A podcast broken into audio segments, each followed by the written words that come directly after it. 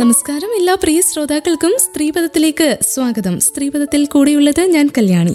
നഴ്സുമാർക്ക് രാജ്യത്ത് ലഭിക്കുന്ന ഏറ്റവും വലിയ ഔദ്യോഗിക ബഹുമതിയാണ് ഫ്ലോറൻസ് നൈറ്റിംഗേൽ പുരസ്കാരം. പാലിയേറ്റീവ് കെയർ അഥവാ സാന്ത്വന പരിചരണ വിഭാഗത്തെ കൂടി ഉൾപ്പെടുത്തിക്കൊണ്ടാണ് ഇത്തവണത്തെ പുരസ്കാരം വന്നത്.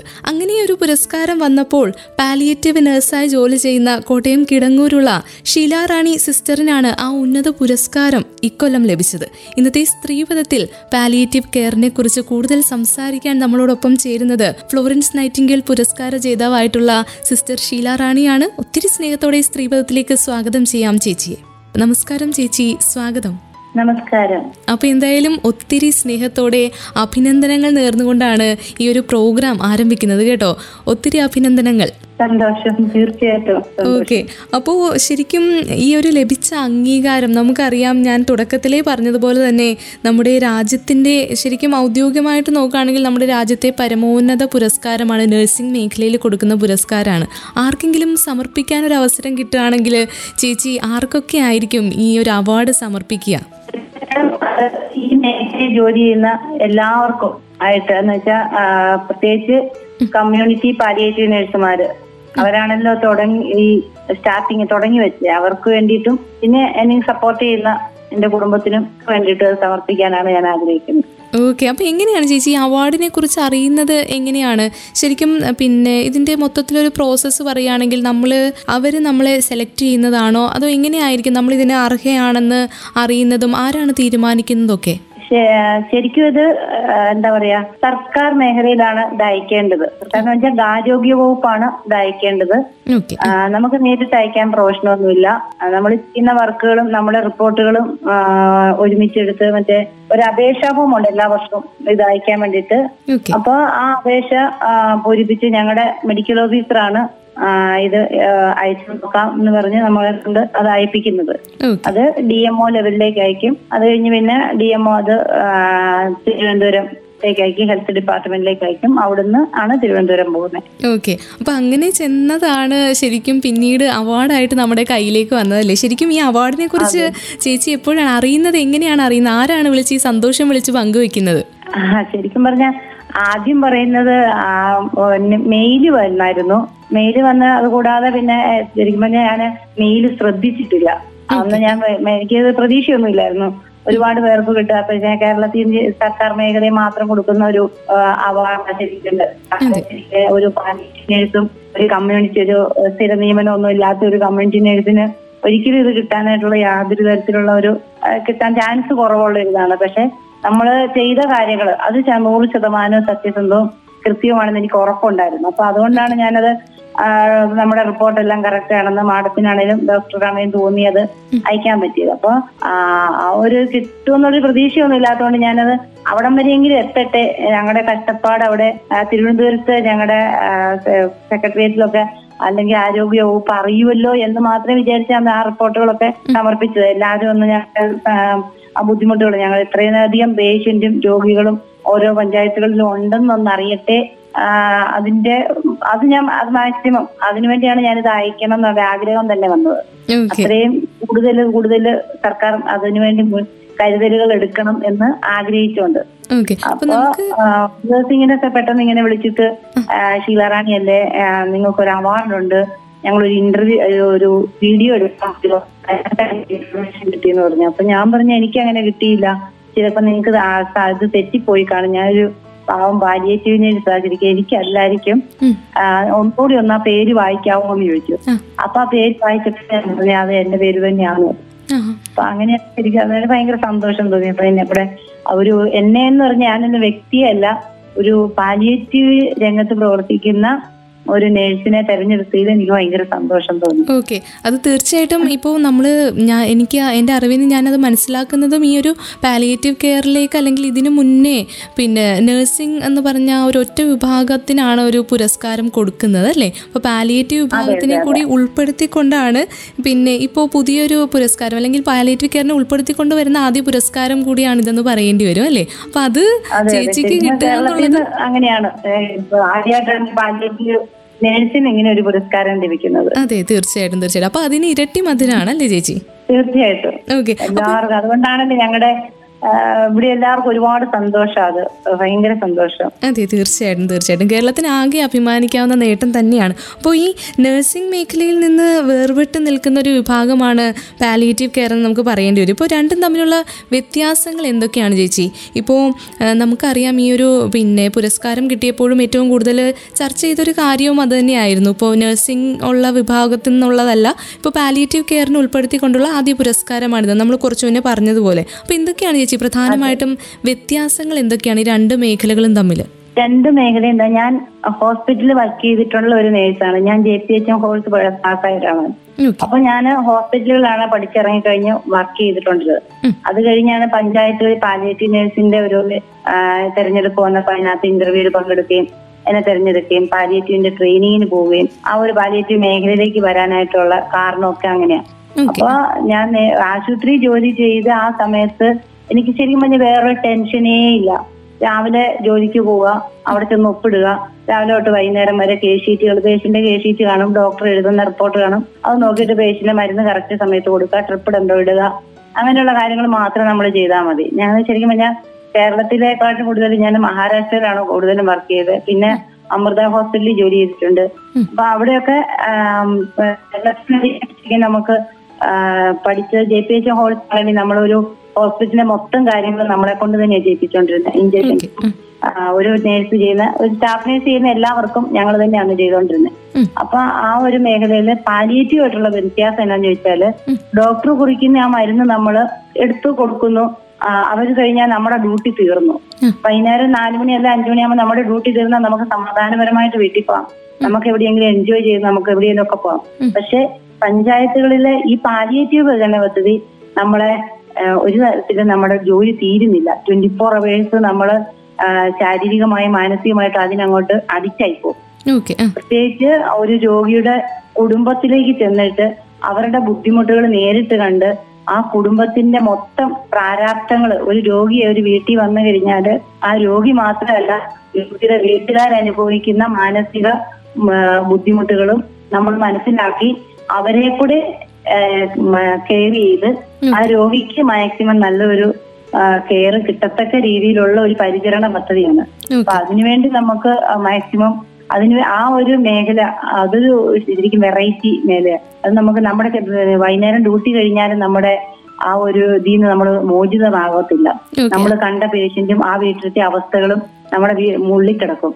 അവരുടെ വീട്ടിലെ പട്ടിണിയും, ചിലപ്പോൾ മരുന്ന് മേടിക്കാൻ കാശില്ലെന്ന് പറഞ്ഞ സംഘങ്ങളും, അവരുടെ വീട്ടവസ്ഥ നേരിട്ട് കണ്ട കാര്യങ്ങളും ഇതെല്ലാം കിടന്നിട്ട് അവർക്ക് എങ്ങനെ ഇതിന് ശാശ്വതമായ പരിഹാരം കാണാം. പിന്നെ അതിനുവേണ്ടി വൈകുന്നേരം വന്നു കഴിഞ്ഞാൽ വീട്ടിലത് ഭർത്താവിനോട് പറയും. ഇപ്പൊ ഞങ്ങൾ നമ്മളെ സംബന്ധിച്ച് നമുക്ക് ഒരാൾക്ക് പൈസ എടുത്തു കൊടുക്കാനോ അല്ലെങ്കിൽ ഇപ്പൊ പത്ത് കിലോ അരി മേടിച്ചു കൊടുക്കാനോ ഒന്നും നമുക്ക് പറ്റത്തുണ്ടാവില്ല. നിശ്ചയ നിശ്ചിതമായ തുകയിൽ നമ്മൾ ജോലി ചെയ്യുന്ന ആൾക്കാരാ.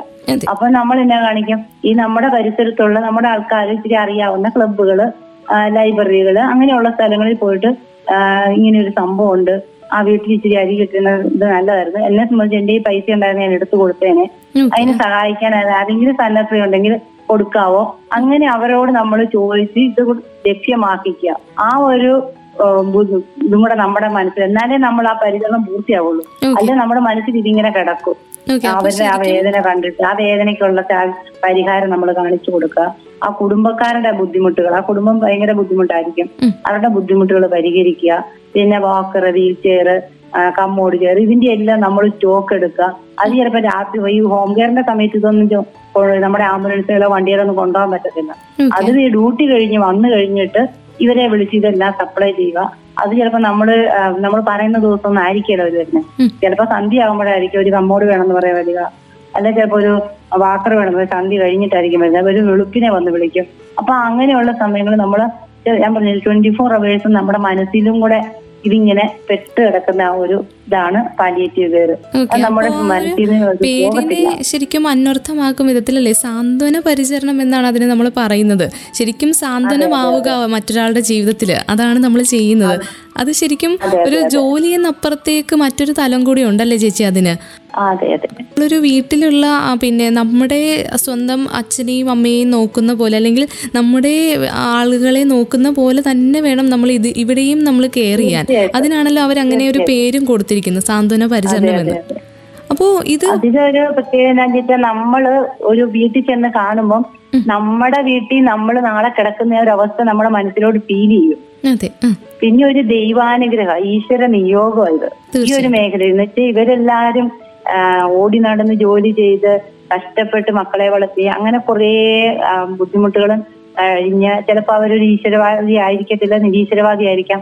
പക്ഷെ എന്തു ആയിക്കോട്ടെ അവസാനമായ കാലങ്ങളിൽ അവര് ദൈവത്തെ വിളിച്ച് മാപ്പ് അപേക്ഷിച്ച് ഇതുവരെ എന്തെങ്കിലും എന്റെ കയ്യിൽ തെറ്റുണ്ടെങ്കിൽ അത് പൊറുക്കണം, എനിക്ക് ഇനി ഒരു ജീവിതം തന്നിരുന്നെങ്കിൽ ഞാൻ നന്നായിട്ട് ഇനിയും ജീവിക്കാമായിരുന്നു എന്ന് മനസ്സിൽ വിചാരിച്ച് കിടക്കുന്ന ഒരു കൂട്ടം ആൾക്കാരായിരിക്കും നമ്മുടെ മുമ്പിൽ വരുന്നത്. തീർച്ചയായിട്ടും അവരെ അവരുടെ ആ ഒരു അവസ്ഥയിൽ കിടക്കുമ്പോൾ നമ്മളെ നാളെ അങ്ങനെ പറയാൻ ഇടവരുത്തരുതെന്ന് വെച്ചാൽ നമ്മൾ നാളെ ആ കിടപ്പ് കിടക്കുവാണെങ്കിൽ നമ്മൾ എന്താണോ ആഗ്രഹിക്കുന്നത് അത് ഇപ്പോഴേ നമ്മൾ ചെയ്തു തുടങ്ങണം. അപ്പൊ അത് നമ്മൾ ഇപ്പോഴേ നമ്മൾ മറ്റുള്ളവരെ കെയർ ചെയ്ത് കഴിഞ്ഞാൽ ആ നമ്മൾ അങ്ങനെ ഒരു പറയാനായിട്ട് ഇടവരുത്താതെ നമ്മൾ സന്തോഷത്തോടെ നമ്മൾ നല്ലവരെ ചെയ്തിട്ടുണ്ട്, നമ്മൾ നല്ല മറ്റുള്ളവരെ കെയർ ചെയ്തിട്ടുണ്ട്, നമ്മൾ ആരോടും തെറ്റ് ചെയ്തിട്ടില്ല, നമ്മളൊരു മോശമായിട്ടൊരു ആരെ കൊണ്ടൊന്നും പറയിപ്പിച്ചിട്ടില്ല, അങ്ങനെ ആ ഒരു രീതിയിൽ നമ്മൾ ജീവിച്ചാൽ നമ്മൾ ദൈവത്തിന്റെ ഭയത്തിൽ ആണ് ജീവിച്ചത്.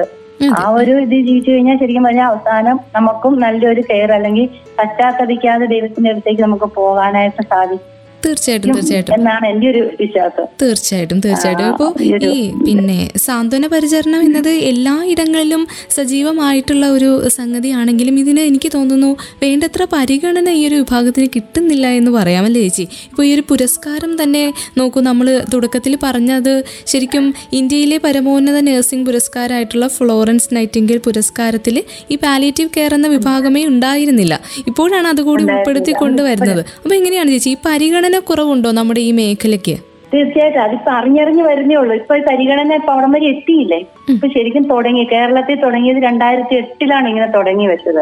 ഒരു ചെറിയ കുറച്ച് മറ്റേ doctor Rajagopal sir, doctor Suresh sir, അങ്ങനെ കുറച്ച് ഡോക്ടർമാര് കൂടി വെറുതെ ക്യാൻസർ രോഗികളെ കാണാൻ പോയ വഴിക്ക് കണ്ട് കണ്ട് കണ്ട് ഇങ്ങനെ കുറച്ചു പേരുടെ കിടപ്പുണ്ട്. അങ്ങനെയാണ് ഓരോ പദ്ധതികൾ രൂപീകരിച്ച് വന്നത്.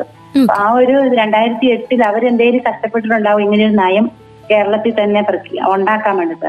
അപ്പൊ അവര് നമ്മൾ അവരാഗ്രഹിക്കുന്ന രീതിയിൽ അവരും ഇങ്ങനെ ആഗ്രഹിച്ചിട്ടുണ്ട് അന്നാ ഡോക്ടർമാര് ഇങ്ങനെ ഈ രീതിയിൽ കുറച്ചുകൂടെ നേഴ്സുമാരെ. അപ്പൊ ഒരു പരീക്ഷണ അടിസ്ഥാനത്തിലാണ് ശരിക്കും പറഞ്ഞാൽ പഞ്ചായത്തുകളിൽ അന്ന് നേഴ്സുമാരെ തെരഞ്ഞെടുത്ത് ഈ ഒരു പരിചരണ മേഖലയിലേക്ക് നമ്മളെ ഞങ്ങളെ നിയോഗിച്ചത്.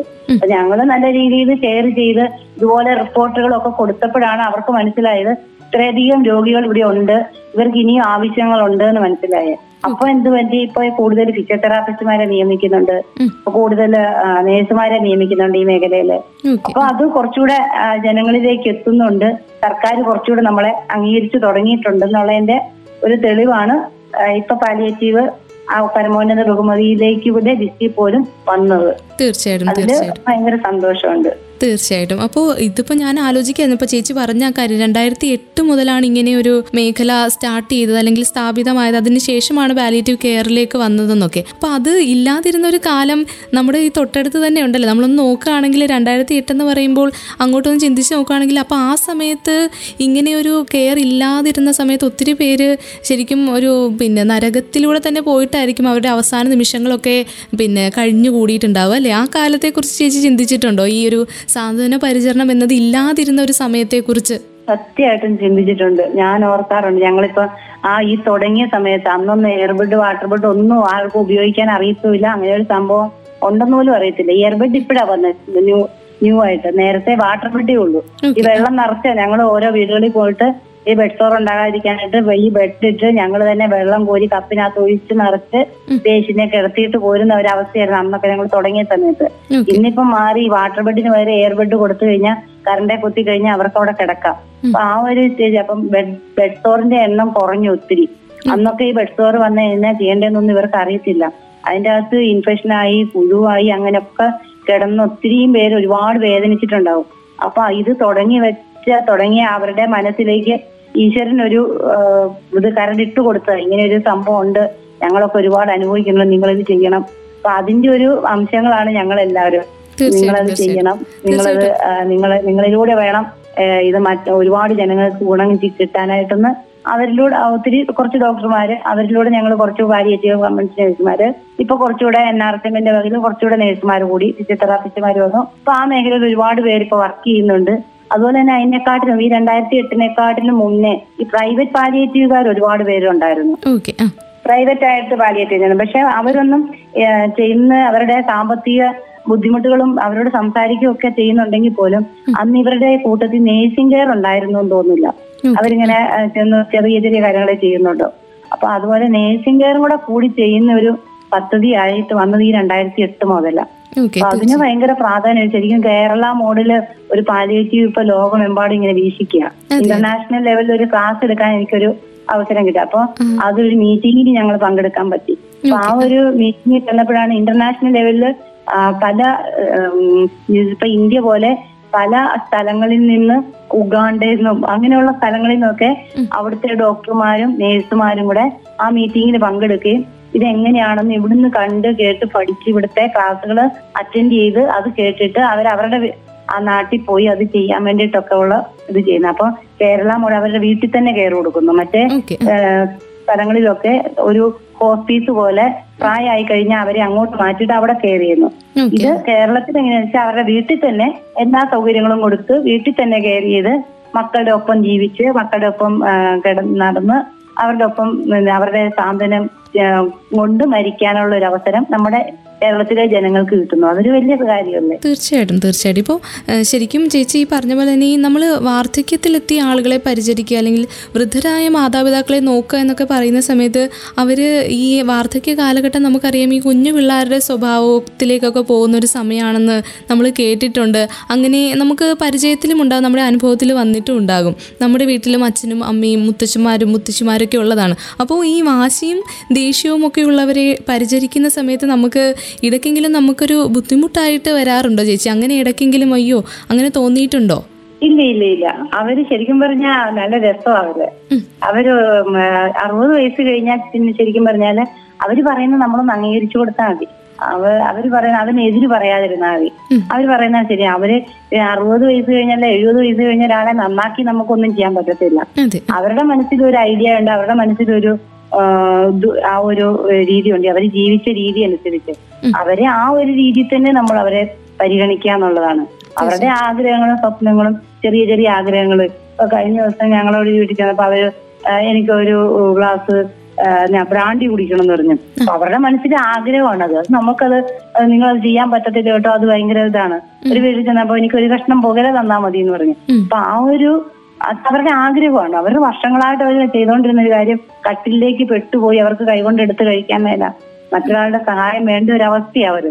അവർക്ക് ഒരു കഷ്ണം പുകയില വേണമെന്ന് ഒരു ആഗ്രഹം പറഞ്ഞാല് ഒരു കഷ്ണം പുകയില കൊടുത്തുനിന്ന് കൊടുത്ത് അവർക്ക് വേറെ ദോഷമൊന്നും വരില്ല. വല്ലപ്പോഴും ഒക്കെ ഒന്ന് അവരുടെ ആഗ്രഹങ്ങളും കൂടെ നമ്മളൊന്ന് പരിഗണിച്ചു കൊടുക്കണം. അത് അവരുടെ അവരുടെ ആഗ്രഹം അത് ഇത്രയും നാളും അവർ കണ്ടിന്യൂ ചെയ്ത് കൊണ്ടുവന്നിരുന്ന അവരുടെ ഒരു ആഗ്രഹം. അതുപോലെ തന്നെ അവരുടെ മുന്നില് പിള്ളേരുടെ ഒരു സ്വഭാവം അവരെനിക്ക് തന്നെ അത് നമ്മള് ആ രീതിയിൽ തന്നെ വിട്ടേക്കുക. അവിടെ ചിലപ്പം അറിയാതെയൊക്കെ യൂറിൻ പോയിച്ചിട്ട് അവര് പറയും ഞാനങ്ങ് മുള്ളിയില്ല, അത് നിങ്ങളാ മുള്ളിയെ, ഞങ്ങളൊന്നും അല്ല എന്നൊക്കെ പറയും. അപ്പൊ അവര് അവരുടെ കോഴിതോടെ പറഞ്ഞ് അവരുമായിട്ട് സ്നേഹിച്ച് അവരുടെ രീതിയിൽ എന്താണ് ഇങ്ങനെ വന്നു കഴിഞ്ഞാൽ എന്താ ചെയ്യാൻ പറഞ്ഞ് അവരുമായിട്ട് എന്താ പറയാ അവരൊരു സൗഹൃദത്തിൽ ഏർപ്പെടുക. പിന്നെ അവരോട് കാര്യങ്ങൾ പറഞ്ഞ് മനസ്സിലാക്കുക. ഇന്ന ഇന്ന കാര്യങ്ങൾ വരും, അല്ലെങ്കിൽ മൂത്രത്തിന്റെ മണമൊക്കെ വരച്ചില്ല, അങ്ങനെയൊക്കെ പറഞ്ഞാണ് നമ്മളൊരു ട്യൂബാണേലും ഇട്ട് കൊടുത്ത് ആ വീട്ടുകാർക്കും കൂടി ഒരു സപ്പോർട്ട് ചെയ്ത് കൊടുക്കുന്നത്. അങ്ങനെ ഓരോ ചെറിയ ചെറിയ കാര്യങ്ങൾ നമ്മള് അവരെ നമ്മള് അവരുടെ രീതിക്ക് അങ്ങ് വിട്ടേക്കാം. അവർ ഈ അറുപത് വയസ്സ് കഴിഞ്ഞവരെ നന്നാക്കി നമുക്ക് അവരെ നമ്മുടെ ഈ പ്രായത്തിന്റെ അനുസരിച്ചേക്ക് കൊണ്ടുവരാൻ പറ്റത്തില്ല. തീർച്ചയായിട്ടും ആ അവരുടെ രീതിയിൽ തന്നെ അവരെ കെയർ ചെയ്യുക. അവര് വേദനയാണെന്ന് പറഞ്ഞാൽ അത് നമ്മൾ ആക്സെപ്റ്റ് ചെയ്യുക. അവര് വേദനയാണ്, അവർക്ക് വേദനയാണെന്ന് പറയുമ്പോൾ ചിലപ്പോൾ മക്കൾ പറയും ചുമ്മാ പറയുന്ന അവര് കിടന്ന് ഉറങ്ങുന്നുണ്ട് വേദനയൊന്നും ഇല്ലെന്ന്. അപ്പൊ അവര് വേദനയാണെന്ന് പറയുന്നത് ചിലപ്പോൾ അവരുടെ വേദനയാണെന്ന് പറഞ്ഞാൽ നമ്മളൊന്ന് കേൾക്കുന്നവർക്ക് നമുക്ക് വല്ല കുഴപ്പമുണ്ടാവും. കേട്ടാൽ മതി, അത് അവര് ആ വീട്ടുകാരും ഒന്ന് കേട്ടാൽ മതി. ചുമ്മാ ഒന്ന് ചൂടുവെള്ളം ഉണ്ടാക്കി തരട്ടെന്നോ എല്ലാം ചോദിച്ചാൽ മതി. അത്രേ അവർ ആഗ്രഹിക്കുന്നുള്ളൂ. അല്ലാതെ അവര് വലിയ വലിയ കാര്യങ്ങളൊന്നും ആഗ്രഹിക്കുന്നുണ്ടാവില്ല. ചിലപ്പോ ഇച്ചിരി വിക്സ് എടുത്ത് വരച്ചാൽ മതി, ചിലപ്പോ ഒരു മുറിവെണ്ണ വെച്ചൊന്ന് കാല് തടവി കൊടുത്താൽ അവരുടെ വേദന പോകും. പക്ഷെ ആ തടവാനോ ഇരിക്കാനോ ആളില്ലാത്തതാണ് അവര് ഏറ്റവും വലിയ ബുദ്ധിമുട്ട്. ചുമ്മാ ജസ്റ്റ് ചെല്ലുമ്പോ ഞങ്ങൾക്ക് ഇവിടെ ഒരു വീട്ടിൽ നിന്ന് എല്ലാ മാസവും മുറിവെണ്ണ തരും. ഞങ്ങൾ ഈ പോകുന്ന വഴിക്ക് ചിലപ്പോ ഒന്ന് മുറിവെണ്ണ കൂട്ടി ഒന്ന് തിരുമ്മി കൊടുക്കുമ്പോ അവർക്ക് ഭയങ്കര സന്തോഷമാണ്. അതിനിപ്പോ ആളില്ല. ശരിക്കും മക്കളൊക്കെ വിദേശത്ത് മക്കളുടെ മക്കളൊക്കെ പഠിക്കുന്നതിന്റെ തിരക്കില് അങ്ങനെ ഇരിക്കുമ്പോൾ വീടുകളിലൊന്നും ആളില്ല എന്നുള്ളതാണ് വലിയൊരു പ്രശ്നം. തീർച്ചയായിട്ടും തീർച്ചയായിട്ടും അതുകൊണ്ട് തന്നെ വൃദ്ധസദനത്തിൽ ഇപ്പോൾ എണ്ണം കൂടി വരികയാണ് അല്ലേ? വൃദ്ധസദനത്തിലെ അംഗങ്ങളുടെ എണ്ണം കൂടി വരികയാണ്. അപ്പോൾ ഈ വൃദ്ധസദനത്തിലുള്ള നമ്മുടെ മാതാപിതാക്കളെ സംരക്ഷിക്കുന്ന അല്ലെങ്കിൽ അവർക്കും ഈ സാന്ത്വന പരിചരണം ആവശ്യമാകുമ്പോൾ നമ്മൾ പോവേണ്ടി വരാറുണ്ടോ? എങ്ങനെയാണ് ശരിക്കും ഈ രോഗികളെ നമ്മൾ പരിചരിക്കേണ്ട രോഗികളെ നിയോഗിക്കുന്നതൊക്കെ ആരാണ്?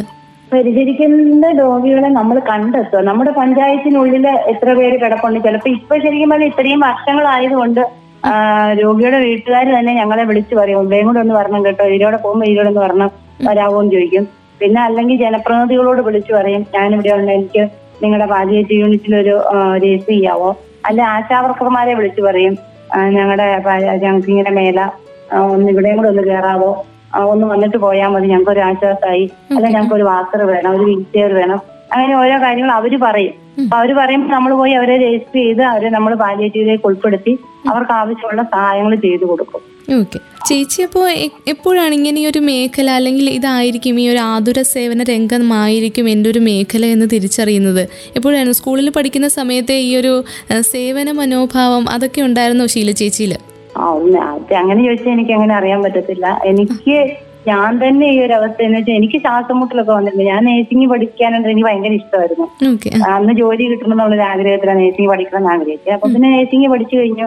അത് കഴിഞ്ഞ് ആശുപത്രിയിലൊക്കെ വർക്ക് ചെയ്ത് പിന്നെ നൈറ്റ് ഡ്യൂട്ടി ഒന്നും ചെയ്യേണ്ട, പഞ്ചായത്തിൽ ഒരു ജോലിയുണ്ട്, വീടുകളിലെ കിടപ്പ് രോഗികളെ പരിചരിക്കുന്ന ഒരു രോഗിയാണ് ഒരു ജോലിയാണ് എന്നൊക്കെ പറഞ്ഞു. അപ്പൊ അതിന്റെ ട്രെയിനിങ്ങിന് പോയപ്പോഴാണ് ശരിക്കും പറഞ്ഞാല് അതൊരു വലിയൊരു ഇതിന്റെ ഇതിനകത്തുള്ള ആ ഒരു ബുദ്ധിമുട്ട്, നാളെ ഞാൻ ഈ ഒരു അവസ്ഥയിൽ കിടന്നു പോയാല് നാളെ എനിക്ക് കയ്യും കാലും ഒന്നും മേലാതെ വന്ന് കിടക്കുക, അല്ലെങ്കിൽ എനിക്ക് ഒരു ഒരു വശം തളർന്നു പോവുക, അപ്പൊ എന്റെ ഒരു മൂന്നാ പറയാ ഒരു മൂക്ക് ചൊറിയണമെങ്കിൽ നമുക്ക് കൈയൊന്നും ഉയർത്താൻ മേലാത്തൊരവസ്ഥ എനിക്കാ വരുന്നെങ്കിൽ ഞാൻ എന്താ ചെയ്യുന്നത്? അപ്പൊ ആ ഒരു അവസ്ഥയിൽ ഇത് കിടക്കുന്ന കണ്ടിട്ട് എനിക്ക് എന്നെ തന്നെ അവിടെ ഫീൽ ചെയ്യുന്നത്. നമ്മുടെ മുമ്പിൽ ഒരു നമ്മൾ തന്നെ കിടക്കും. അപ്പൊ ആ ഒരു രീതിയിൽ നമ്മൾ കെയർ ചെയ്യുമ്പോൾ നമുക്ക് തന്നെ ഭയങ്കര ഒരു ആശ്വാസം കിട്ടാറുണ്ട്. നമ്മൾ ഇത്രയും അവർക്ക് അവരുടെ വേദന മാറ്റി കൊടുത്തല്ലോ, അവരുടെ ശ്വാസമുട്ടൽ കുറയ്ക്കാൻ പറ്റിയല്ലോ. ഞാൻ ആ ശ്വാസമുട്ടൽ എടുത്തതിന് ഞാനും വിചാരിച്ചു ഒരുപാട് ശ്വാസം ശ്വാസമുട്ടൽ എനിക്കും വന്നിട്ടുണ്ട്. അതുപോലെ തന്നെ അസുഖങ്ങൾ വന്ന് ഞാൻ കിടക്കുന്ന സമയത്ത് ഞാൻ ആഗ്രഹിച്ചിട്ടുണ്ട് എന്റെ അടുത്ത് എന്റെ ഹസ്ബൻഡ് വന്നിരിക്കണമെന്നോ മക്കളൊന്നും വന്നിരുന്നിരുന്നെങ്കിലും ഒക്കെ ഞാൻ ആഗ്രഹിക്കാറുണ്ട്. അത് തന്നെ ആയിരിക്കുമല്ലോ കിടക്കുന്ന ആളുടെ മനസ്സിലും തോന്നുന്നത്. അതുകൊണ്ട് അങ്ങനെ ആ ഒരു രീതിയിലാണ് നമ്മൾ അവരെ കെയർ ചെയ്യുകയൊക്കെ ചെയ്യുന്നത്. അതുകൊണ്ട് എനിക്ക് ഭയങ്കര ഇഷ്ടമാണ് ഈ മേഖല, ഭയങ്കര ഇഷ്ടമാണെന്ന് വെച്ചാൽ പ്രത്യേകിച്ച് മേഖല ഇഷ്ടമാണെന്ന് പറയാൻ കാരണം എന്താണെന്ന് വെച്ചാല് നാട്ടുകാർ ഭയങ്കര സപ്പോർട്ടീവാണ്. നമ്മള് ഇവരുടെ മേലാന്ന് പറയുമ്പം അവർക്കൊരു സഹായം ചെയ്യാവോന്ന് ചോദിക്കുമ്പോൾ അവർ സഹായിക്കാൻ സന്നദ്ധരാ കുറേ ആൾക്കാര്. എന്ന് വെച്ചാൽ അവർക്കൊക്കെ സഹായിക്കാൻ മനസ്സുണ്ട്, പക്ഷെ ഇത് ആരിൽ എത്തിക്കണം എന്ന് അറിയാൻ വരാത്ത ഒരു വിഭാഗം ആൾക്കാര് നമ്മുടെ സമൂഹത്തിലുണ്ട്. ആരുടെയും കൊടുത്തുവിടാം, അല്ലെ ആരുടെ ആരെ കൊണ്ട് സഹായിക്കും. അപ്പൊ എല്ലാവർക്കും പക്ഷെ ഞാനൊരു നേഴ്സൊന്നും അല്ല, വെറുതെ ഇങ്ങനെ നടക്കുന്നൊരു ആളാണെങ്കിൽ എനിക്കൊരു വീട്ടിൽ കയറി ഒരു പേഷ്യന്റിനെ കണ്ടിട്ട് അവർക്കൊന്നും കെയർ ചെയ്യാൻ അവർ വീട്ടുകാരെ സമ്മതിക്കുമോ? ഒരിക്കലും സമ്മതിക്കത്തില്ല. പക്ഷെ എല്ലാവരുടെയും മനസ്സിൽ കാണുമൊരു എനിക്കൊരാളെ സഹായിക്കണമെന്ന് മനസ്സിൽ കാണുന്ന ഒരു വ്യക്തികൾ ഒരുപാട് പേരുണ്ട്. പക്ഷെ അവര് അവരെ സഹായ അവർക്ക് കറക്റ്റ് ആൾ ആരാണെന്ന് കാണിച്ചു കൊടുത്തിട്ട് അവരെ കൊണ്ട് നേരിട്ട് തന്നെ നമ്മൾ നിങ്ങൾ അവിടെ ഒന്ന് ഒരു ഒരു കിലോ അരി മേടിച്ചു കൊണ്ട് കൊടുത്താൽ അതിന്റെ ഗുണം അവർക്ക് കിട്ടിക്കോളൂ. അത് കിട്ടുമെന്ന് പ്രതീക്ഷിച്ച് നമ്മൾ കൊടുക്കല്ല, അവർക്ക് പൈസ ഉണ്ടെങ്കിൽ നിങ്ങൾ ഇന്നയാൾക്ക് ഇന്ന് കൊടുക്കുക, ഇല്ലാത്തവര് ഉള്ളവര് ഇല്ലാത്തവർക്ക് ഇച്ചിരി കൊണ്ട് കൊടുക്കുമ്പോൾ പക്ഷെ അവരുടെ ആ കൊടുക്കുന്നവർ പിന്നെയും പിന്നെയും കൊടുക്കണം എന്ന് ആഗ്രഹിക്കുന്ന എന്തുകൊണ്ടാണ്? അവർക്ക് അതിന്റെ ഗുണം കിട്ടുന്നതുകൊണ്ടല്ലേ. തീർച്ചയായിട്ടും. ഇപ്പോൾ ചേച്ചി എന്നോടിപ്പോൾ പറഞ്ഞ സമയത്ത് ഈ പറഞ്ഞൊരു കാര്യമുണ്ട്, എനിക്ക് ഈ ജോലി എനിക്ക് ഈ മേഖല ഭയങ്കര ഇഷ്ടമാണെന്ന്. ശരിക്കും ഇഷ്ടമില്ലാത്തൊരു മേഖലയിൽ വർക്ക് ചെയ്യുക എന്നുള്ളത് ബുദ്ധിമുട്ടുള്ള കാര്യമാണ്, പക്ഷേ ഇതിന് കുറച്ചധികം ഇഷ്ടം നമുക്ക് വേണം അല്ലേ ചേച്ചി? കുറച്ചധികം ഹൃദയമുള്ളവർക്ക്, ഒരു ഹൃദയത്തിന് കുറച്ചുകൂടെ വിശാലതയുള്ളവർക്ക്, അല്ലെങ്കിൽ അങ്ങനെ മറ്റുള്ളവരുടെ കഷ്ടപ്പാടും വേദനയൊക്കെ അറിഞ്ഞ് പെരുമാറാൻ സാധിക്കുക, ആ വിധത്തിൽ നമ്മുടെ ലൈഫിനെ നമ്മുടെ ജോലിയെ മാറ്റിയെടുക്കാൻ സാധിക്കുക എന്നൊക്കെ ഉള്ളവർക്ക് മാത്രമേ ഈ ഒരു മേഖലയിലേക്ക് കടന്നു വരാൻ സാധിക്കുകയുള്ളൂ. തീർച്ചയായിട്ടും. അപ്പൊ ഇങ്ങനെ ഈ പിന്നെ മേഖലയിൽ വർക്ക് ചെയ്യുന്ന ചേച്ചി എപ്പോഴെങ്കിലും ഒരു ബുദ്ധിമുട്ട് അനുഭവിച്ചിട്ടുണ്ടോ? എന്ന് വെച്ചാൽ കൊറോണ സമയം, അതേപോലെ ഇപ്പൊ രോഗകാലം, പ്രളയത്തിന്റെ സമയം, നിപ്പ, അതേപോലെയുള്ള സമയങ്ങളിൽ പിന്നെ പ്രത്യേകമായിട്ട് നമുക്ക് എന്തെങ്കിലും ബുദ്ധിമുട്ടുകളോ അങ്ങനെ വെല്ലുവിളി നിറഞ്ഞിട്ടുള്ള രോഗികളെ പരിചരിക്കേണ്ട അവസ്ഥ അങ്ങനെ എന്തെങ്കിലും വന്നിട്ടുണ്ടോ? ആ കോവിഡ് കാലത്താണെങ്കിൽ ഞങ്ങൾക്ക് റെസ്റ്റ് ഒന്നും അങ്ങനെ ഇല്ലായിരുന്നു.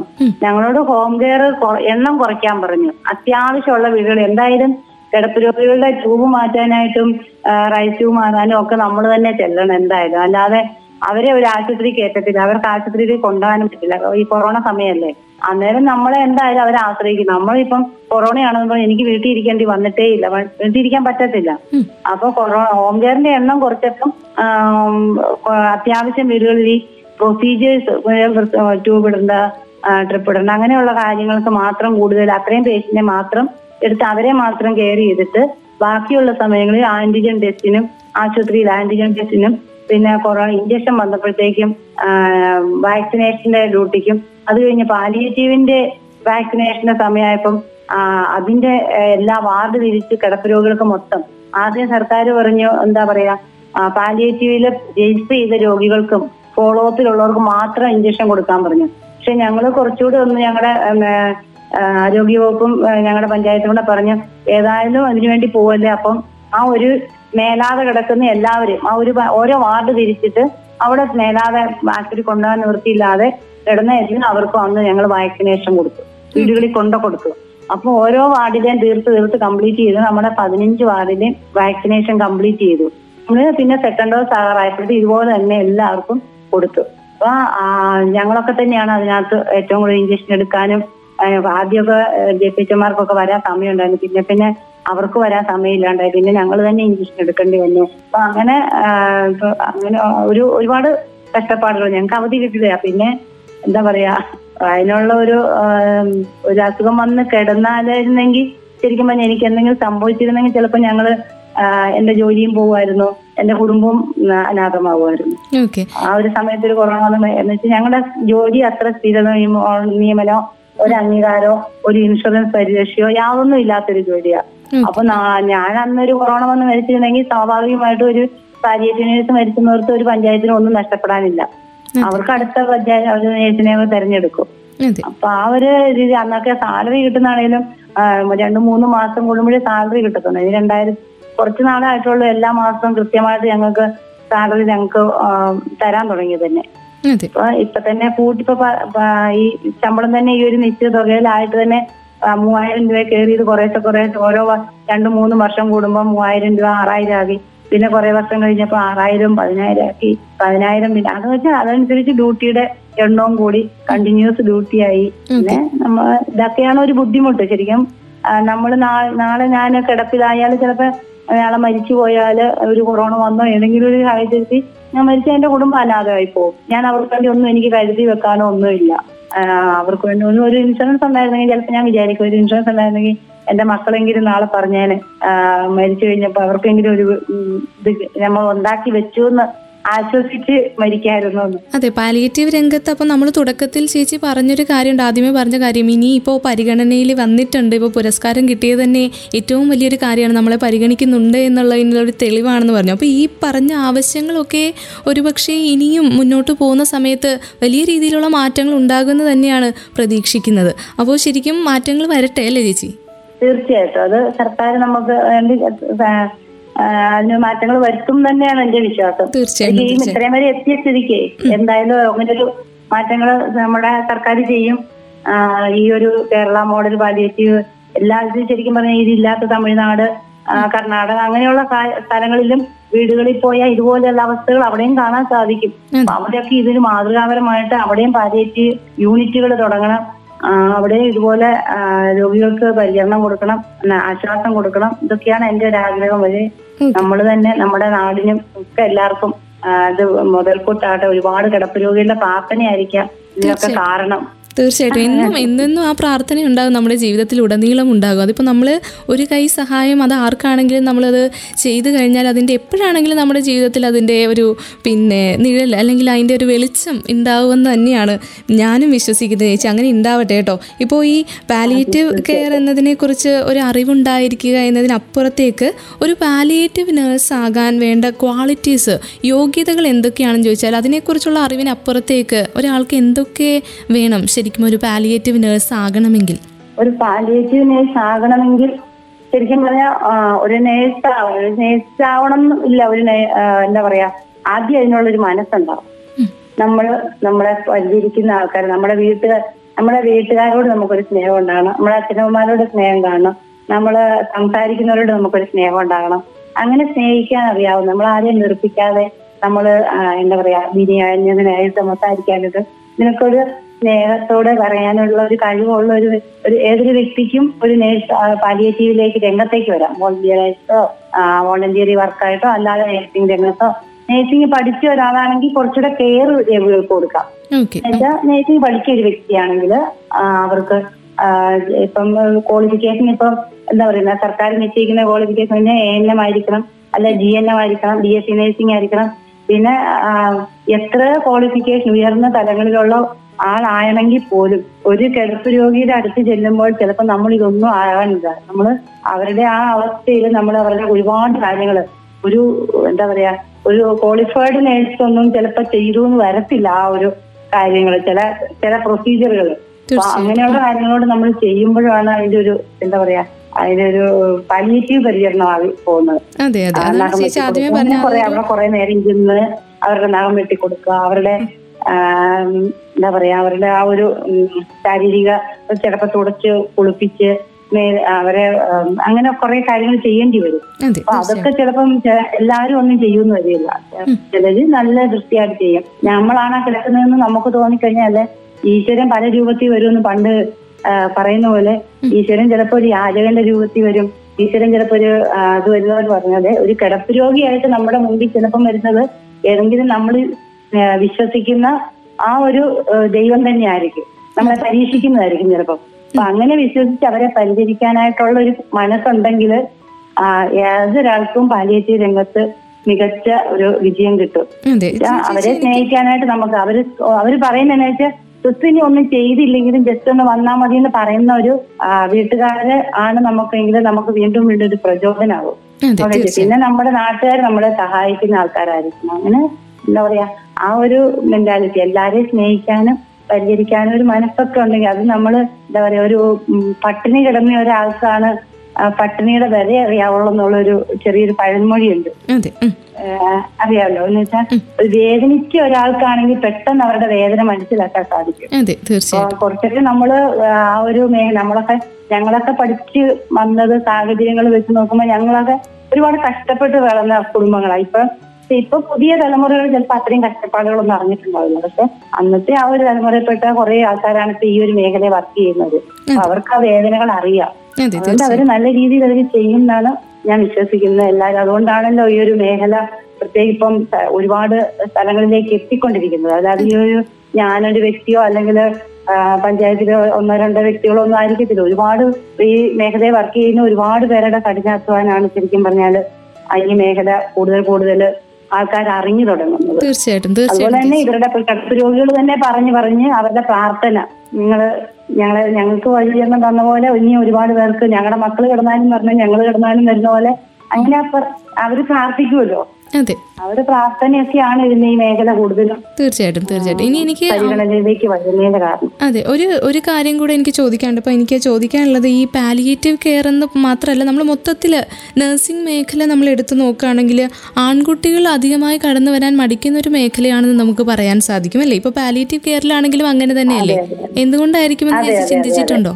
പാലിയേറ്റീവ് എന്ന് വെച്ചാൽ ആൺകുട്ടികൾ വന്നു കഴിഞ്ഞാല് കുറച്ചുള്ള ഒരു പ്രശ്നം എന്താണെന്ന് വെച്ചാൽ ചില വീടുകളിൽ തന്നെ ലേഡീസും ജെന്റ്സും ഉണ്ട്. നമ്മുടെ ഒരു എന്താ പറയാ നമ്മളൊരു കാണുന്ന ഒരു ഇത് വെച്ച് നോക്കുമ്പോൾ ലേഡീസിന്റെ അടുത്ത് എങ്ങനെ അവർ പോയി പെരുമാറണം അതൊന്നും അവർക്ക് അവരെ അവരെ എങ്ങനെയായിരിക്കും. പക്ഷെ ഇപ്പോഴും പഠിപ്പിക്കുമ്പോൾ അവരെല്ലാം അവർ പഠിച്ചിറങ്ങി വരുന്നത്.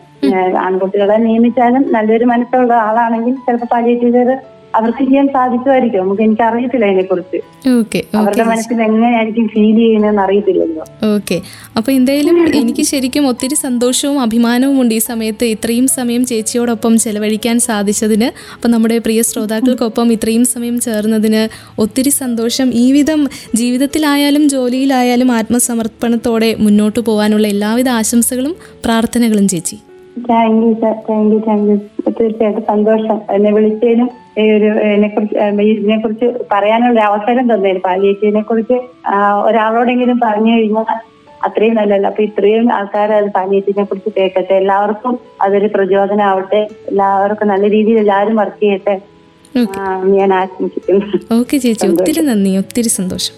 ആതുര സേവന രംഗത്ത് പ്രവർത്തിക്കുന്ന നേഴ്സുമാർക്ക് നൽകുന്ന പരമോന്നത പുരസ്കാരം ഈ വർഷം ലഭിച്ച ഫ്ലോറൻസ് നൈറ്റിംഗേൽ എന്ന പുരസ്കാരം ലഭിച്ച പാലിയേറ്റീവ് നേഴ്സ് കൂടിയായിട്ടുള്ള സിസ്റ്റർ ഷീല റാണിക്കൊപ്പമുള്ള സ്ത്രീപഥമാണ് പ്രിയ ശ്രോതാക്കൾ കേട്ടുകൊണ്ടിരുന്നത്. അപ്പോൾ എന്തായാലും സിസ്റ്റർ പറഞ്ഞ കുറേയേറെ കാര്യങ്ങളുണ്ട് നമുക്കും പ്രാവർത്തികമാക്കാൻ സാധിക്കുന്ന, നമുക്കും പ്രചോദനമാകുന്ന കാര്യങ്ങൾ. ഇപ്പോൾ ഈ ഒരു മേഖലയിലേക്ക് കടന്നു വരണമെങ്കിൽ തന്നെ പറഞ്ഞൊരു കാര്യം നല്ലൊരു മനസ്സുണ്ടാവുക എന്നുള്ളൊരു കാര്യമാണ്. എന്തായാലും ഷീല റാണി സിസ്റ്ററിന് എല്ലാവിധ ആശംസകളും ഒരിക്കൽ കൂടി നേർന്നുകൊണ്ട് സ്ത്രീപഥത്തിന്റെ ഈ അധ്യായം പൂർണ്ണമാകുന്നു. വീണ്ടും അടുത്ത അധ്യായത്തിൽ മറ്റൊരു സ്ത്രീരത്നവുമായി ഒരുമിക്കാം. ഇത്രയും സമയം ഇവിടെ ഉണ്ടായിരുന്നത് ഞാൻ കല്യാണി. തുടർന്നും കേട്ടുകൊണ്ടേയിരിക്കും radio Mangalam ninety one point two, നാടിനൊപ്പം നേരിനൊപ്പം.